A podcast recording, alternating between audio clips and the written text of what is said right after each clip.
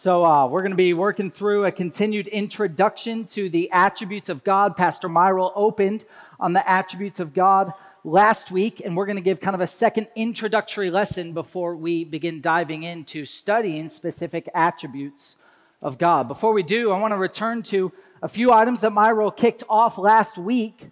I want to begin by turning our attention to Jeremiah 9:24. Anytime I study an attribute of God, this text uh, rings in my mind. Jeremiah writes this Let him who boasts boast in this, that he knows and understands God.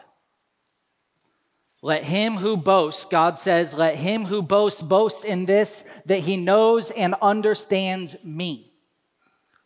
What a privilege we have before us to seek to grow in our knowledge and understanding of God. Jonathan Edwards said, You cannot love something that you do not know. You cannot love something that you do not know. And every time we turn our attention to this type of study, I think it's important for us to remember against those who would say that this type of study is simply filling our heads with knowledge, meaningless knowledge. We need to remind ourselves that the path to the heart, the path to loving God is through knowledge. It's through what we know. The path to the heart is through the head. You cannot love something that you do not know. Now, fully acknowledge that knowing something is certainly no guarantee that you will love it, but you cannot love something that you do not know. Let him who boasts boast in this, that he knows God and that he understands God. I've taught through the attributes of God several times, and I've encountered the recommendation that we teach something more applicable than the attributes of God. Can I suggest to you, as Pastor Myril did, again, just remind ourselves again that the attributes of God are supremely applicable? When Job was distraught, do you know how God comforted him? By explaining his character to him. When Moses was afraid to go to Egypt, do you know how God emboldened him? He emboldened him with his name, with his character. Do you know what drove Moses to his face in worship on Mount Sinai? It's what he heard about the attributes of God. In Lamentations 3, the author says, I have hope when I remember, and then he lists some of God's attributes. The attributes give hope. The attributes of God are supremely supremely applicable for us. I'm excited that we'll be studying them together. Pastor Myril opened last week helping us to get our bearings on how and why we go about studying the attributes of God. And he gave us key frameworks for the study, namely that God is incomprehensible and yet knowable, and that God is transcendent and yet immanent. Well, our plan this morning is to continue our introduction of this topic. And what we're going to be doing this morning is we're going to be thinking about how to consider the attributes of God as a unified whole. So, we're not talking about any specific attributes of God this morning. Instead, we are talking about important principles that help us think rightly about the attributes of God, the attributes as a whole. So, I hope you grabbed a handout in the back of the room. We're going to begin by looking at just defining what an attribute of God is. What is the definition of an attribute of God? And I think this, this question is very simple to answer. The attributes are simply descriptions of God. An attribute of God is a description of God. As we are studying the attributes of God, we are studying what God is like. God's revelation of his own attributes is God saying, This is what I am like. When we are talking through attributes, we are doing nothing more than describing God based on what he has revealed about himself. We all have attributes, descriptions of what we are like, but it's important to note that when we talk about God's attributes, God's descriptions, that his attributes are not like ours. First of all, the descriptions of what we are like, they change over time, don't they? I may be patient one day and impatient another day. We grow, we change, we mature, we may weigh more or less than we weighed a year ago. God's attributes are not like that. They never change. He is forever the same. Another difference is that God's attributes are perfect, they are flawless. Our attributes are filled with flaws. If you were to describe a man or woman as godly, that is certainly not perfection in godliness. Our attributes are filled with flaws. So, attributes are simply descriptions of God, but when we think of the attributes of God, we need to think of them differently than we think of our own attributes. His attributes are unchanging, His attributes are perfect. Let's talk for a moment about how God reveals His attributes to us. The only way that His attributes can be known is because God has graciously revealed them to us. Last week, Pastor Myril talked about God's knowability. God is knowable insofar as he has revealed himself to us in a way that we can understand. In God's word, he has revealed what he is like. Now, that revelation of his nature happens two ways in scripture. With I believe with every attribute of God, both of these are seen. First, he says, This is what I am like by his words, such as in Exodus 34 when God says, I am compassionate. That's a self revelation, a self description. I am compassionate. I am gracious, God said to Moses. He's revealing his attributes, descriptions of himself by his words in the word. A second way that he shows this is what I am like is by his actions. John 3 16 shows for God so loved the world that he gave his only son. The giving of the son that action demonstrates an attribute of God. The attributes are seen in his actions. The giving of the Son demonstrates, for example, the attribute or description of love, according to John 3 16. So, the only way that we can know God's attributes is because He has chosen to reveal them, and He has revealed them in His Word in two ways by His self description and by His self display. As we study the Word, we see what God is like. We grow in our knowledge of the descriptions, the attributes of God. Move on in your handout to that next section under the definition of an attribute of God. It's important for us to understand that there's a very close link between what God is, in fact, an identical link between what God is and what God does. An attribute of God is a way that we can expect God to act. His actions flow from who He is. The attributes teach us what He is like. If God is His attributes, then it makes sense that His attributes teach us how God acts. Know, we can answer the question what would Jesus do? Because of the attributes of God. Make no mistake, God will act consistently with his attributes. He cannot do otherwise. That's why in Psalm 119, verse 68, the psalmist says, You are good and you do good.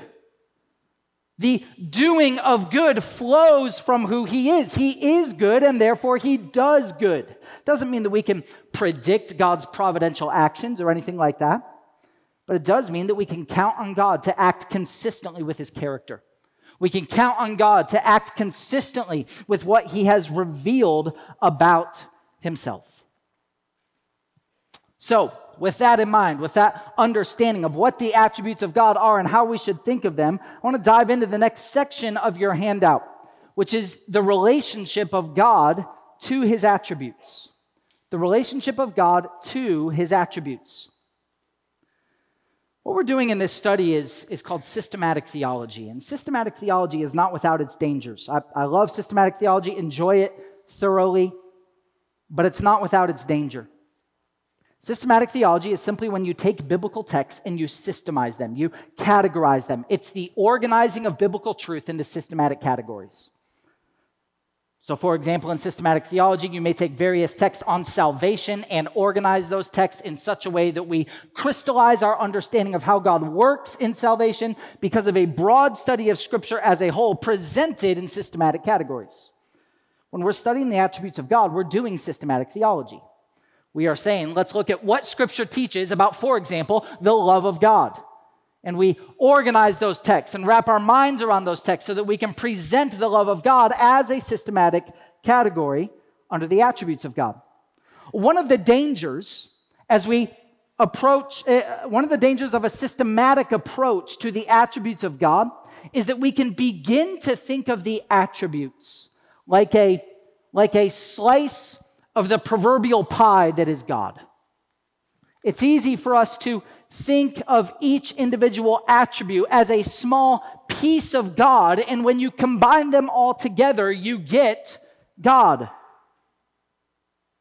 This leads to the thinking that God is the sum of his attributes and that each attribute is a percentage of God. So he is 10% of him is love, and 10% of him is mercy, and 10% of him, is justice, and so on and so forth. Each attribute is a small slice of the total of God. Well, throughout church history, there's actually been strong resistance to that notion.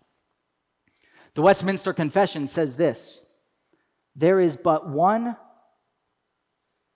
only living and true God who is infinite in being and perfection, a most pure spirit, watch this, invisible, without body, parts, or passions. We're going to zero in for the next few minutes on the statement that's echoed in the Westminster Confession that God does not have parts. He does not have parts. It's an important topic for us to study on the front end of a study of attributes, but admittedly, I want to acknowledge this topic is going to feel a bit strange. We're going to talk about a doctrine that perhaps only a few of you have heard of. I want to introduce you to a doctrine called divine simplicity. Divine simplicity. Theologians will tell you that it's important for you to understand that God is simple. God is simple. Now, Upon first hearing that, you're likely to think that that sounds wrong.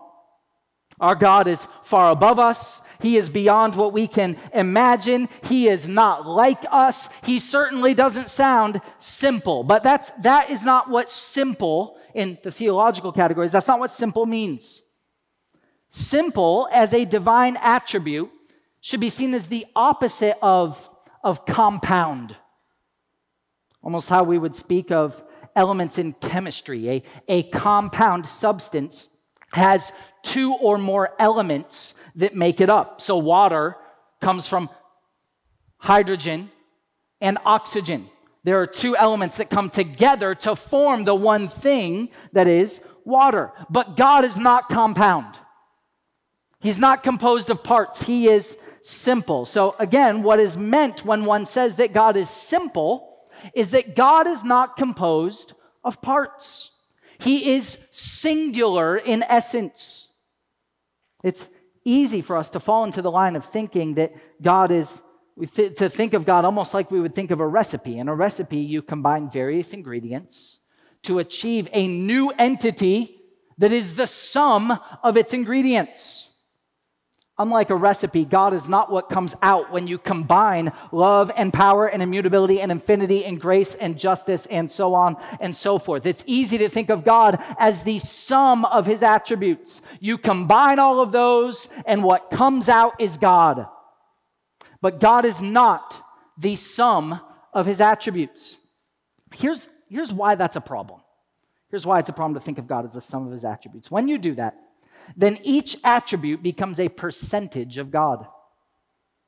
If God is the sum of his attributes, we begin when we do that to even rank certain attributes of God, giving some a higher percentage, perhaps saying that some attributes are more essential to God than others, more foundational to his nature minimizing other attributes that Scripture reveals as attributes of God as less essential or less important or less a part of God's very nature. Let me illustrate this to you for a moment. We've been in Israel, and uh, in order to keep with kosher laws in Israel, you don't eat meat and cheese together. So I've had meat and cheese on the mind. I want to talk to you about the Z Man sandwich at Joe's Kansas City Barbecue. One of my favorite sandwiches The ingredients of the Z Man sandwich are a toasted bun, sliced brisket, provolone cheese, onion rings, pickles, and barbecue sauce. Amen and amen. Now, the question is which, which of those properties, which of those ingredients are essential to the Z Man sandwich? I think most of us would agree, though I prefer it on mine, that the pickles are not an essential ingredient. Perhaps we could argue that the barbecue sauce is not an essential ingredient. If you took away the barbecue sauce, while I think it's a mistake, I would still acknowledge that you're eating a Z Man sandwich. But what about this? What about the cheese? What about the onion rings?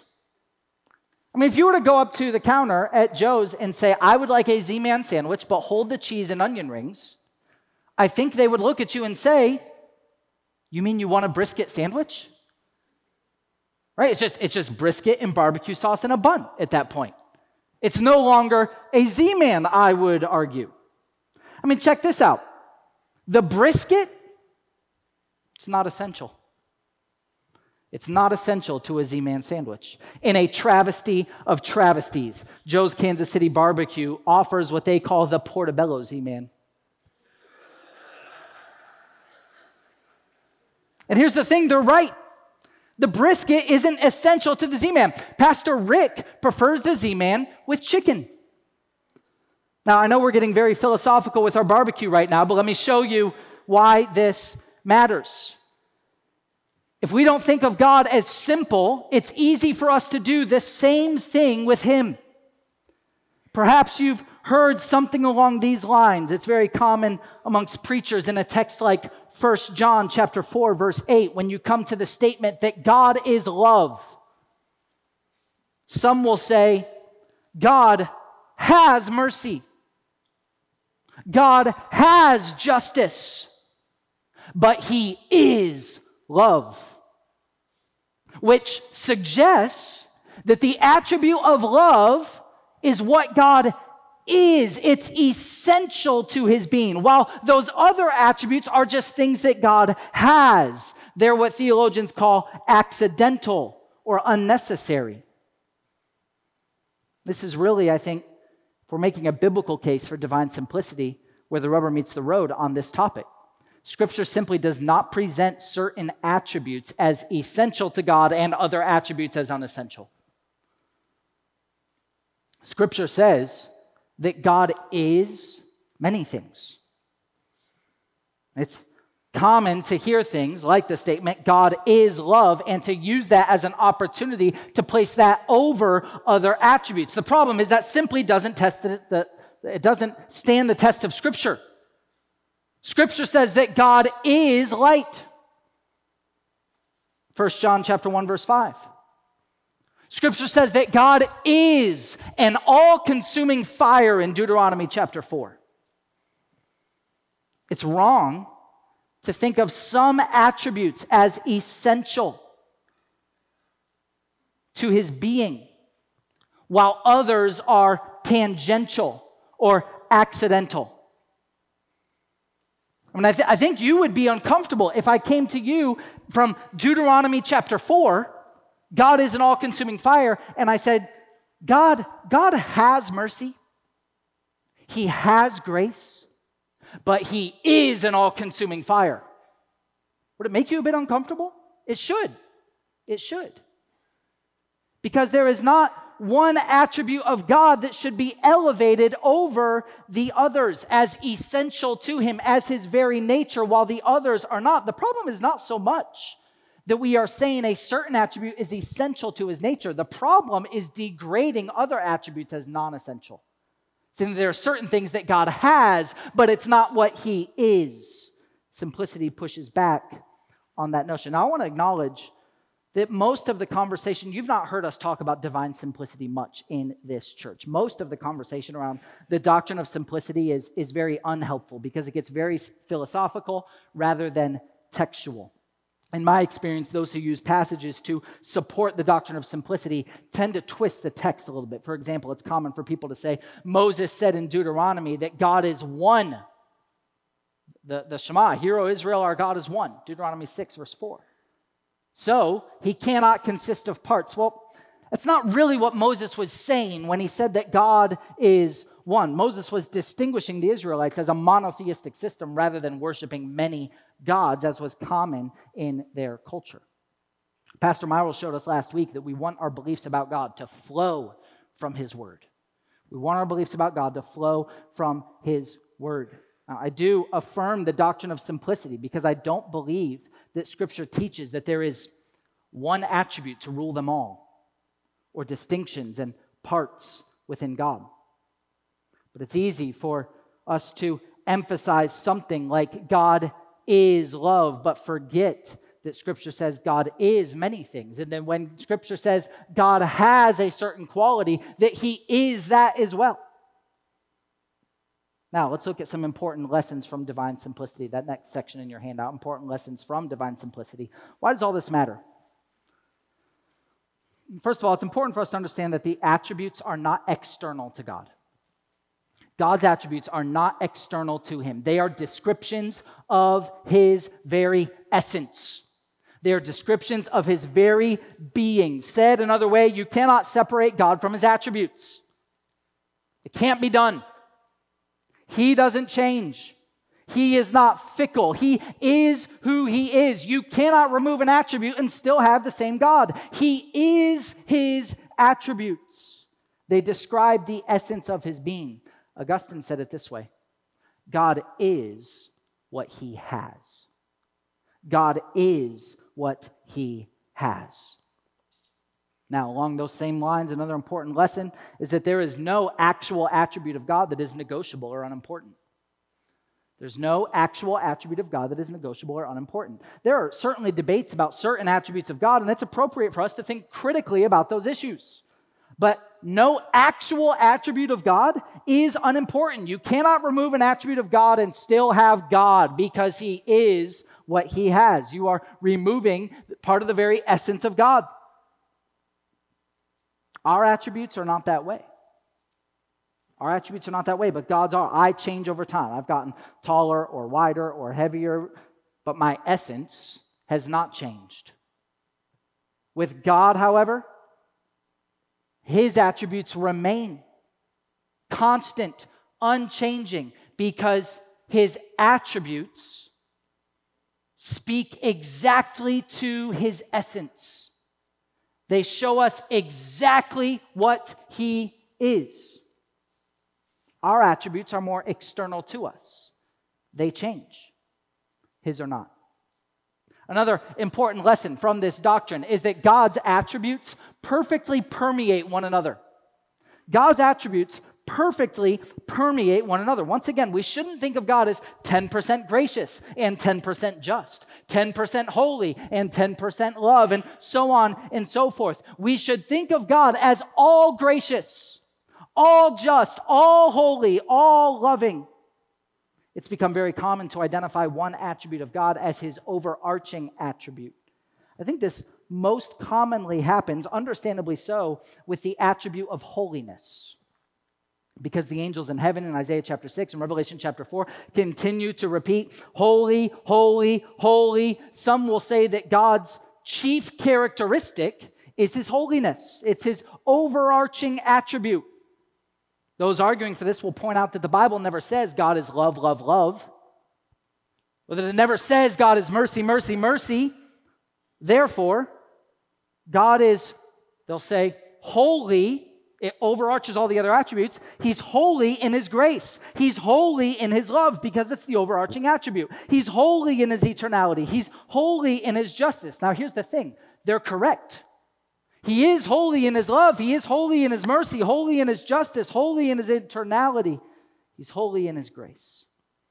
Let me ask you something. Does God's eternality permeate all of his other attributes? Is he eternally loving?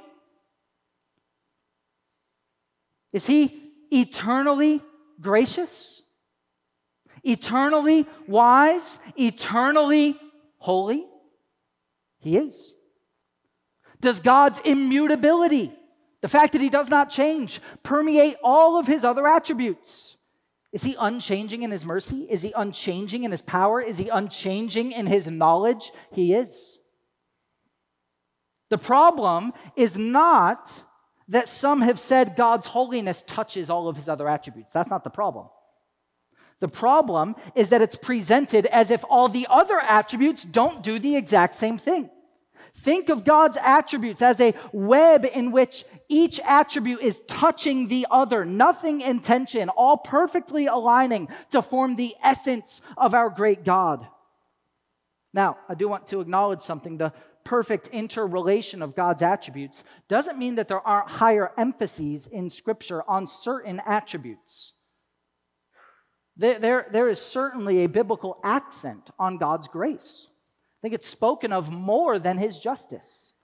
But that doesn't mean that his grace is the essence of God and that his justice is an unimportant or insignificant byproduct. Are there biblical accents? Yes. Are there important and unimportant attributes? No.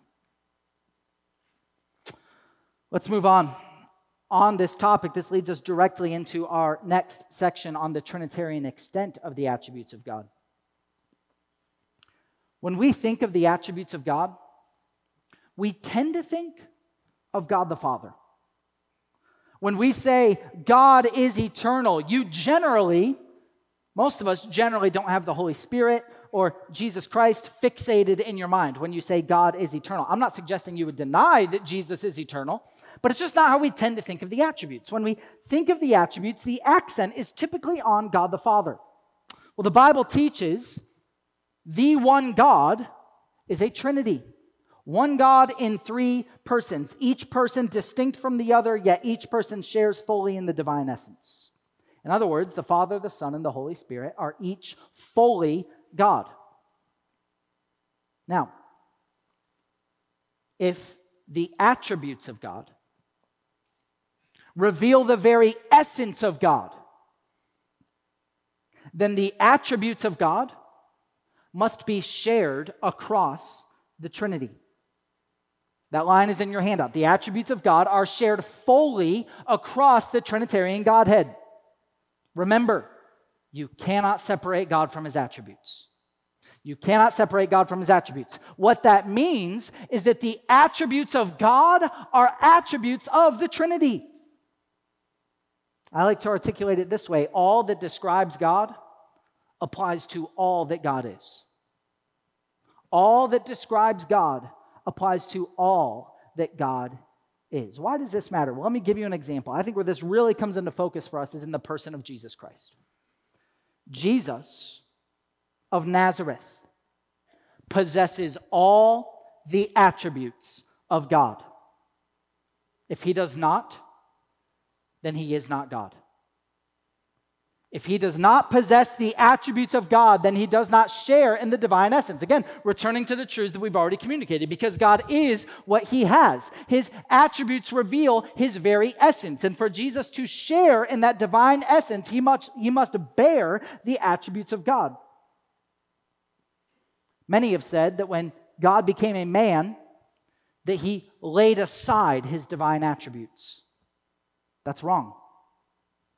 Jesus did not lay aside his divine attributes. That line of thinking is taken from the statement in Philippians chapter 2 that Jesus emptied himself. He emptied himself. But the error in that line of thinking is that they fail to continue reading to see what it meant for Jesus to empty himself. We're not told that he removes anything from his essence in Philippians chapter 2. Jesus does not remove anything when he empties himself. Instead, we're told that he adds something. He adds flesh. He adds humanity. Here's how Paul says it in Philippians chapter 2 verse 7. He, Jesus, emptied himself how? Taking the form of a bondservant. He emptied himself by adding flesh. We often refer to this as subtraction by addition. He emptied himself by taking on flesh. All of the attributes of God are present in the Son of God. But as the hymn writer said, they are veiled in flesh. They're there, but they're veiled in flesh, they're covered up. Jesus demonstrates the divine attributes during his life. He has all power. Jesus has all knowledge. He is the eternal Son of God. But having the attributes and consistently using the attributes are, are different things. Jesus, we're told, grew in wisdom and knowledge as a young boy, and yet he was omniscient. The wonder of the incarnation.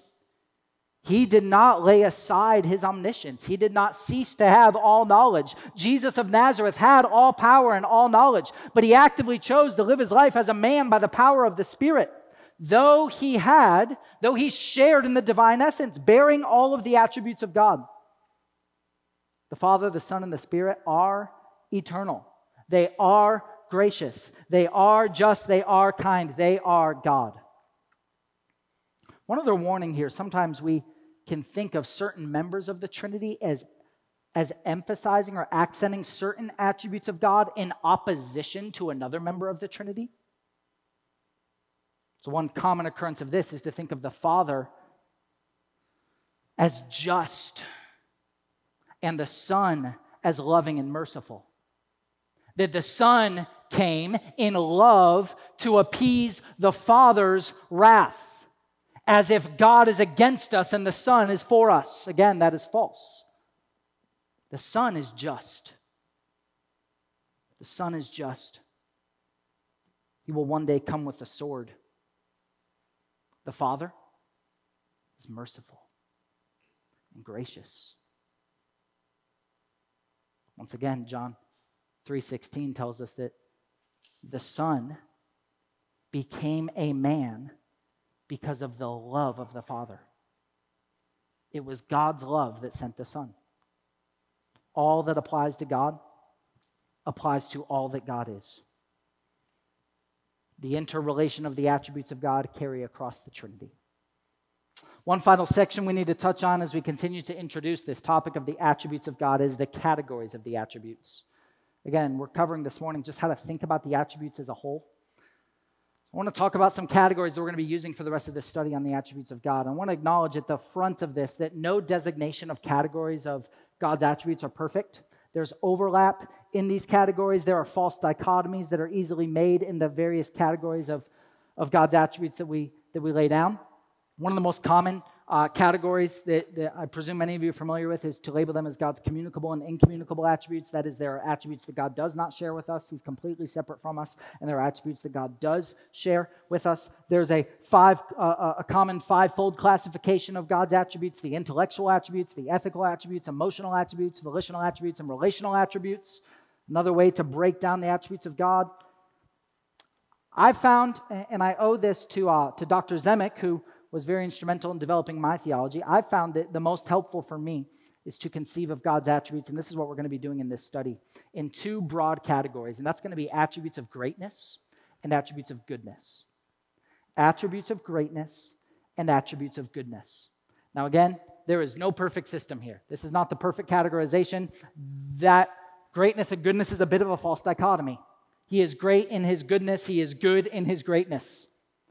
But I think this, de- this designation helps us to think rightly about God's various attributes. God's attributes of greatness. The attributes of greatness emphasize the vast extent of God's infinite nature in ways that are entirely like us. God's attributes of greatness that we'll walk through in this study, um, for example, would be that He is self existent, He's infinite, He's immutable. He's all powerful. This would fall into the category of attributes that we typically say are incommunicable. That is that they're not they don't they don't translate to us. You don't become more eternal as you become more like Jesus. You don't become more all powerful. You don't become more self existent as you mature in your Christianity. Those, these are not shared with us. They are God's attributes of greatness. There is a vast extent of God's infinite nature in ways that are entirely unlike us. God's attributes of goodness, the attributes of goodness are, are more again, these, these are false dichotomies. You have to be careful here. But as I read through the attributes of goodness, what comes to mind is more personal relationship. Not that the attributes of greatness are not personal. That's why I say there's a bit of a false dichotomy here. But as you read through those, you see God's personal kindness and righteousness and his relationship to his creatures. For example, attributes of goodness would include that God is gracious, that he's just in his dealing with his creatures, that he is loving and faithful and compassionate and kind. There are more that we'll walk through, but uh, as we walk through this study, we'll be working through that, those general categorizations. We're going to begin with God's attributes of greatness and conclude with God's attributes of goodness. Again, it's not a perfect system. Even, even as you work through the attributes, there are times where you're like, you know, God, God's holiness. Is that an attribute of greatness? Is it an attribute of goodness? Well, it's kind of both. It's kind of both. He's holy, he's set apart in glory in a way that does not translate to us in any way. He's set apart in his glory, and yet he's also holy. Scripture says, Be holy as I am holy. He's holy in his purity. He's set apart in that way in his goodness and in his greatness. So, as we think about the attributes of God, I think we'll be kind of qualifying that as we're going, but we'll work through that general designation of attributes of greatness and attributes of goodness.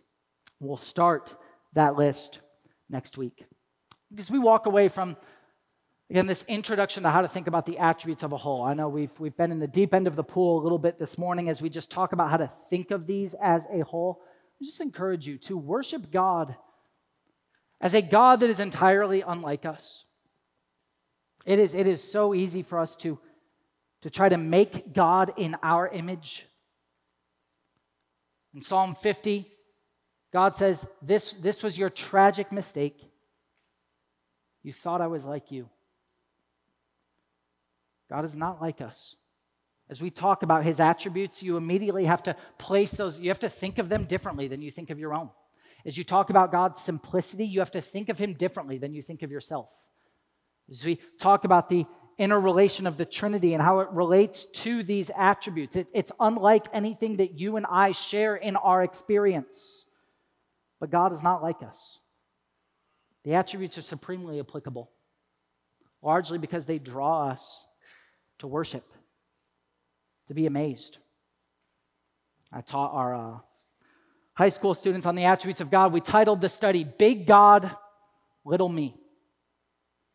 Because as you study God, as He gets bigger in your understanding, as you grow in your knowledge of God, you shrink.